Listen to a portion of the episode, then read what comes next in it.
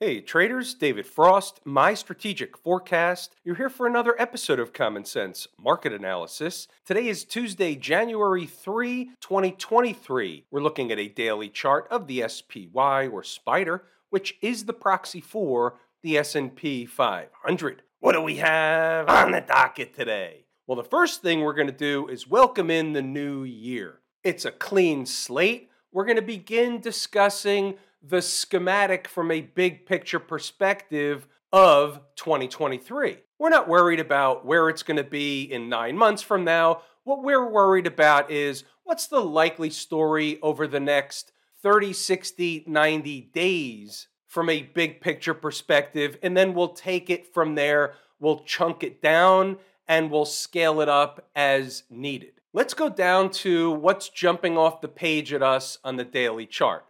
First order of business is they really didn't give anybody the Santa Claus rally.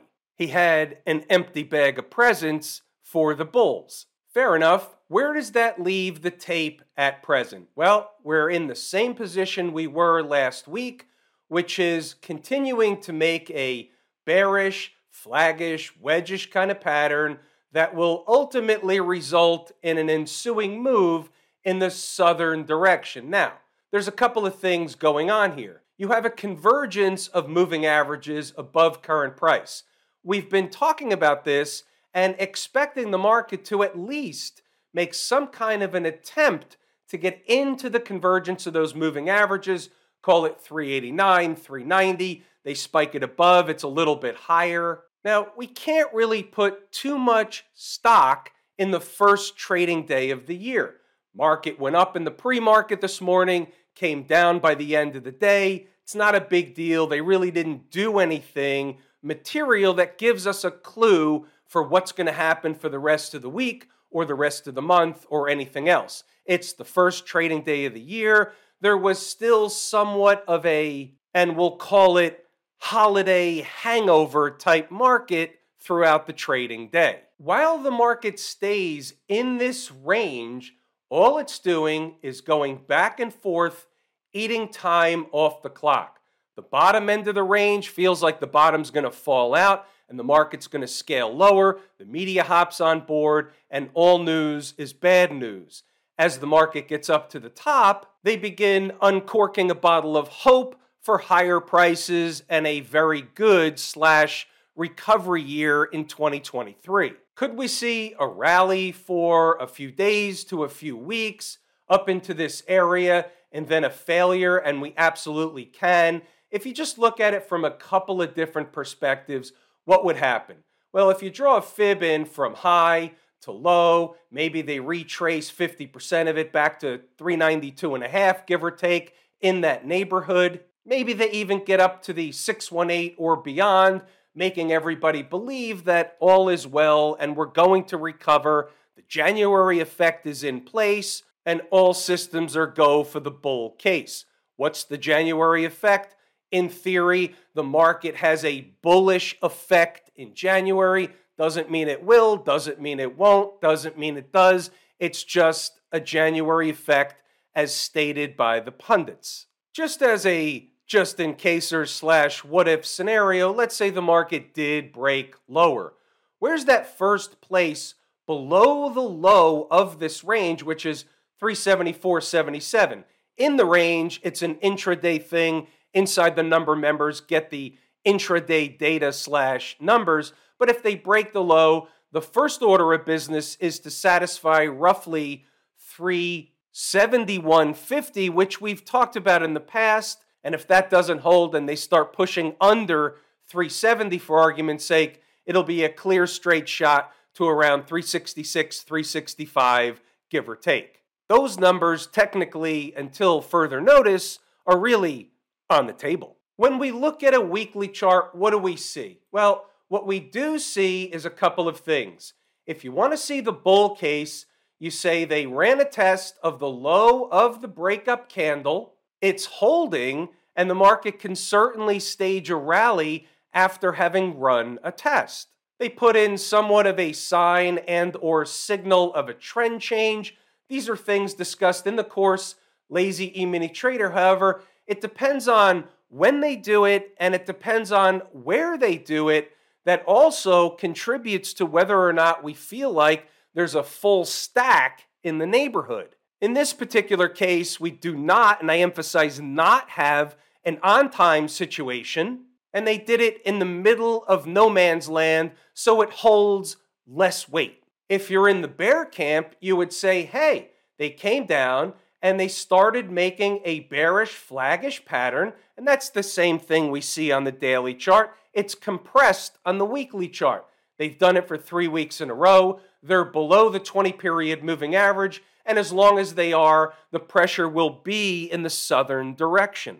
And since we start a new month and a new year, let's take a look at the monthly chart range. And it's very similar to the discussion we had in the weekly chart. It's a bigger range. The monthly candles slash monthly charts take much longer to develop and play out. But as you can see, they're going back and forth in this range. So, therefore, above the high of the range, we could see some upside momentum. And above that 20 period moving average on the monthly chart, that would put things squarely back in the uptrending scenario. The other side of the equation is through the bottom end of the range opens the door for some lower numbers. Not to be Captain Obvious, but might want to just finish the thought. Now, a little housekeeping before we move on. I made a slight change to inside the numbers going forward. The commentary and the numbers stay the same. It's just the quote unquote hours of operation are going to get a little more defined. Why is that? Because the majority of the business is done right around the opening bell for about 90 minutes, maybe two hours on the outside. The rest of the time, 80 to 90% of the time, is a floating operation back and forth and a convictionless slash developing pattern type of situation for the majority of the rest of the day. Sometimes you get a move into the end of the day, but I'm not an advocate of taking an intraday trade toward the end of the day with time running out on the clock. So the business of inside the numbers is primarily an in whole done in the morning session. That's where we butter our bread. That's where there's meat on the bone. So, what I've done is I've defined inside the numbers to be basically an opening bell to about 11 a.m. type of business. There's going to be caveats. If it's a wild and crazy situation, we'll hang around, we'll give more data as needed. Now we can move on. So, let's see what we have on the first trading day of the year from an inside the numbers perspective. Not only the numbers, but of course the commentary. So from zero dark 30 this morning, we were getting a little bit of a bounce higher right out of the gate. And by the way, we're not going to read anything in particular to the first trading day of the year. It's just a trading day. We're taking it as it comes with the numbers, the patterns, and so forth. So, what they were doing early in the morning was pushing up to one of the places that we were certainly discussing last week 385, 385.50, and even higher than that. As the morning grew on, the thieves in the morning already made their first pass and were even conducting an early pullback operation. So here's where we say, Welcome to the new year, which is basically the same as the old year and the old year before that, and so on. 385 will be our early bull pivot. If they can recapture it, the higher stuff will be on the table, like the zone between 385.50 and 387.50. Pay attention to that because that's going to come back around later and it's going to provide not only an exit, but a possible short trade opportunity. Let's see how the commentary unfolds. And by the way, on the flip side, down south, if they start pushing below 385, it's open season for the gap left open last year or last Friday. Same thing. Let's see what else we have as the morning begins to grow on. This is a little housekeeping on the change from an inside the numbers perspective, just that we're focusing on where the meat and potatoes is, which is the morning business, and not wrapping ourselves up in the paint dry floating operation kind of stuff. We're here to take advantage when the advantage can be taken. So here's where it gets interesting 921. As long as they're above 385, the bulls will push price to close a gap around 385.50 and into the zone up to 387.50. Now check this out.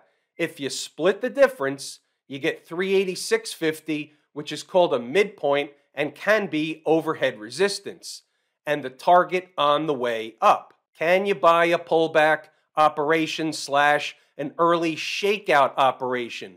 383.60 would be the first spot. The backup number, as I like to call it, 382.45 was the gap left open last year slash last Friday. That zone can bounce the tape. So there's a couple of things important in here.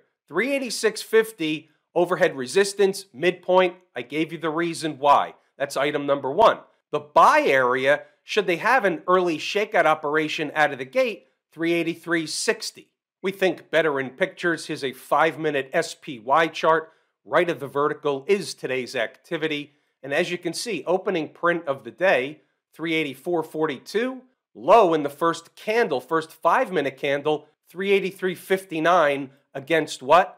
383.60 exactly. And then they ran up to a high of 386.43. I was calling for 386.50, seven cents short of that particular midpoint target. So, A, they gave you the shakeout trade on the long side. So, traders not only in the room, but also inside the numbers were able to and did buy 383.60, give or take. Some missed it, might have happened too fast. Others got it. There's always another trade around the corner. What we don't want to do is chase the tape. So they did the thing where they gave you the entry on a shakeout, they turned around, they went back up to the pivot, 385. That's the trade we like to take. If you can identify the pivot, you're going to get a trade away from or back to the pivot, the majority, and it's the large majority of the time. It's the same trade we take at least 80% of the time for that quote unquote juicy morning trade. They run up to a high almost to that midpoint and they collapse back down. Let's see what else we have in the notes. We're moving along to see what other things are in the commentary. Right out of the gate, traders took the long side trade, need to book profit along the way. The scalp portion is over. The rest is trader's choice, right up to 385 as prescribed. So all that stuff happened. Now let's see what else happens as the morning begins to grow on. And we're only 10 minutes into the day at this point. For traders still holding a trailer, 386.50 is another target from before, meaning I already told you about that. 942. 386.43 is the high so far, so they almost got there close enough for a cigar, in my opinion. Now, 386.50 can also be overhead resistance. A short trade up here would be trader's choice. They'll pull back from somewhere, they're not going to just run away. And here's more evidence slash supporting documentation. They're also into the 100 period moving average on the hourly chart around 386.50. See how this works? Now, here's the thing from an hourly chart perspective. And there's your 386.50, give or take. There's your 100 period moving average. They tested it, they spiked it as it appears on the chart later in the day. They pretty much touched it at the time. It's a downsloping moving average, so later in the day, it looks a little bit different. And they found overhead resistance. Why else did they find overhead resistance? Didn't really have anything to do with the 100 period moving average that was a consequence. Here is an area that A, they filled a gap, and B, was an area the market broke down from. Pay attention to this because this is going to come back around in a few moments. They run back to retest or make a test of a former breakdown area. So, how's this? The market was trading along here, and instead of breaking up in a bullish flaggish formation, it broke down, therefore creating a breakdown area, and the market ran back up to run a test of that area this morning, finding overhead resistance. And by the way, this is nothing different than we discuss over and over and over again. It's the same market, it's just a new year. Okay, fair enough. Let's see what else we have. At this point, until something different happens, this is when they were falling. I would be interested in another long trade around 381, give or take. 380.50 is the next number down that's important. Then you have the big fat one around 380. 381 down to 380.50 should bounce the tape. We're back to the five minute chart, and as you can see in this area here, while they spiked it a little bit lower to come down near 380, they took a peek down there. What they did do was bounce the tape. So you had the shakeout operation long trade early on. You had the potential short trade if a trader wanted it because they're not going to just run away and they're into overhead resistance. And I showed you the reasons why. Two reasons. And then the third thing you had, which we call a trifecta, was the spike of 381, 380, 50, and the bounce back in the other direction. That's another long trade opportunity that paid the piper. Read the rest of the notes, pause the video, go back to the chart to double check the work. The point of Inside the Numbers is to apply what we learn in here in these videos each and every night in the course Lazy E Mini Trader. You put it all together, you're looking for one, two, maybe three trades in the morning session, and you move on, you go about your business. That's the business. Now, remember when we talked about the breakdown area? Well, guess what? Flip it over and what was the reason I was looking at 380.50 to 381? Well, it's really the same thing in reverse, and I posted it on the charts for Inside the Number members to see. What they did was they came back down to retest a former breakout area.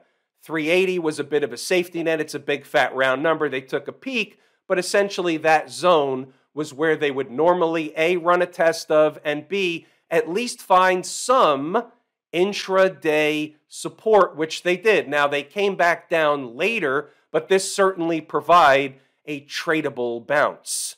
Pause them, read them, go back to the chart to double check them. We had three potential opportunities from stocks on the move today. There wasn't a lot of stuff moving early in the morning on the first trading day of the year. There was a few. We posted them on the board. One hit later in the day, but nothing hit in the morning session, and it didn't hit in the manner in which. So we'll just, what's going on over in Camp IWM? My favorite market leading indicator, and just by a touch, was certainly leading in the southern direction today. Just from a visual perspective, what did they do? They ran into the 20 period moving average and was summarily rejected. These markets are in a downtrend. We were talking about even if the market bounces, and I mean talking about last week, the week before, and so on, these are always a bounce in a downtrend. In a bear market situation, and when you're in that bounce in a downtrend scenario, since the big picture is the bears are in control, markets and price get rejected a lot sooner, a lot quicker, and a lot harder than in an uptrend where it's a buy the dip scenario rather than in a downtrend where it's a sell the rip environment. Just in concept, the rip was a rip into the 20 period moving average, spike it through, and the sell the rip part was they're not going to just bust through and keep going. They're going to find overhead resistance. I'm not saying I put that trade out or anything. I'm just saying that's the concept when we're looking at the daily IWM chart. Just to keep in concert with what we looked at on the SPY and the weekly chart, you can see here below all the moving averages, we know this the trend is your friend until she throws your crap out the window. They're still making that three week, four week, bearish, flaggish kind of pattern underneath the moving averages. This is a and remains a lower high scenario. They keep doing the same thing. It's repeating the lower high situation. By the way, just as a just in caser in IWM land, there's some unfinished business down around 161. Might want to put that on a sticky note. I'm not saying they get there tomorrow, but I'm saying there's unfinished business down around 161, and it's likely a spike of 161. Just saying. What's going on with the folks down at the transportation department? Same routine, bearish, flaggish kind of thing under the moving averages. That's a negative tape. Doesn't mean they can't bounce. They may bounce. They likely will bounce at some point. They're not going to give up the ghost that easily. they never do. The concept is the market's job is to make as many investors and traders look like fools as much of the time as possible. So while there's making this bearish, flaggish kind of pattern and other markets just the same, don't be surprised to see some kind of rip your face off rally show up sooner than later. It's another item for the sticky notes. What about the Q people? Same routine. Under all the moving averages, it's a bounce and a downtrend whenever they bounce until something materially changes on the chart. This is in a downtrend, and also the weekly chart is in a downtrend, but let me show you a reason why we can make a case to get a bounce back up into the convergence of these moving averages, which would be the 200 week and the 20 week moving average. We'll call it right around 280. And you'll see the flip side as well. They held the breakup candle low on the weekly chart. They spiked it, they tested it, they closed above it. Doesn't mean they can't close it below it this week or any other week. And if they do, it's going to open the door for the next leg down. That's the other side. But if it holds, they're going to want to bounce the tape. And the logical place from a weekly chart perspective is into that 280 area. That's not going to be right away. There's stuff in between, but I'm just saying, big picture perspective, this is what we're looking at. Sticky note material would be 274 and a quarter, 274.50 as what we call overhead resistance on the way. And that comprises an if, if they get going, if they don't get below that weekly chart breakup candle low and start trading lower. That's the spot right there that's going to determine whether or not they can bounce the tape or there's open door policy for a leg lower. How about the XLF, the financials? You can see them into the convergence of these moving averages here. They're making a bearish, wedgish kind of pattern. Doesn't mean they can't continue higher. Let me show you something else that I find interesting. The weekly chart looks different from the rest. So if you just, for concept purposes, take a fib retracement. So you got a low and a high. They've retraced right around 50%. It's not on the button, it's close enough. And now they could potentially be putting in a higher low as opposed to a lower high. Here's a low, here's a higher low. This is a weekly chart. Weekly charts are no joke. So you have to take all these things separate and apart from one another. We treat each chart independent of one another, and there's no reason why the financials may be signaling something other than a rug pull slash open trap door of the market sooner than later. A lot of traders are looking for a flush out early on. That means that we wouldn't be surprised, we shouldn't be surprised to see a rally first to suck traders in to the other side. Remember, the specific job of the trick, trap, fool, and frustrate crew is to make as many traders and investors look like asses as much of the time as they can. It's like a cabal. And sticking with the weekly chart for the purposes of Smashmouth, you can see the same to similar routine. Look what we've got. We've got a big time breakup candle. They've come down in the vicinity of the low, not even close to the low, just the vicinity of the low. And it's also the same scenario as a low and a potential higher low. We don't know yet, but a potential higher low. So we have the semiconductor space and the financial space that looks different than other spaces. Again, first trading day of the year, we're watching for developments. Have I told you how much I appreciate each and every one of you? Without you, these videos are not possible that is true and accurate information. We're pulling the ripcord here today. I'm David Frost, my strategic forecast. Thanks again for tuning in to another episode of Common Sense Market Analysis.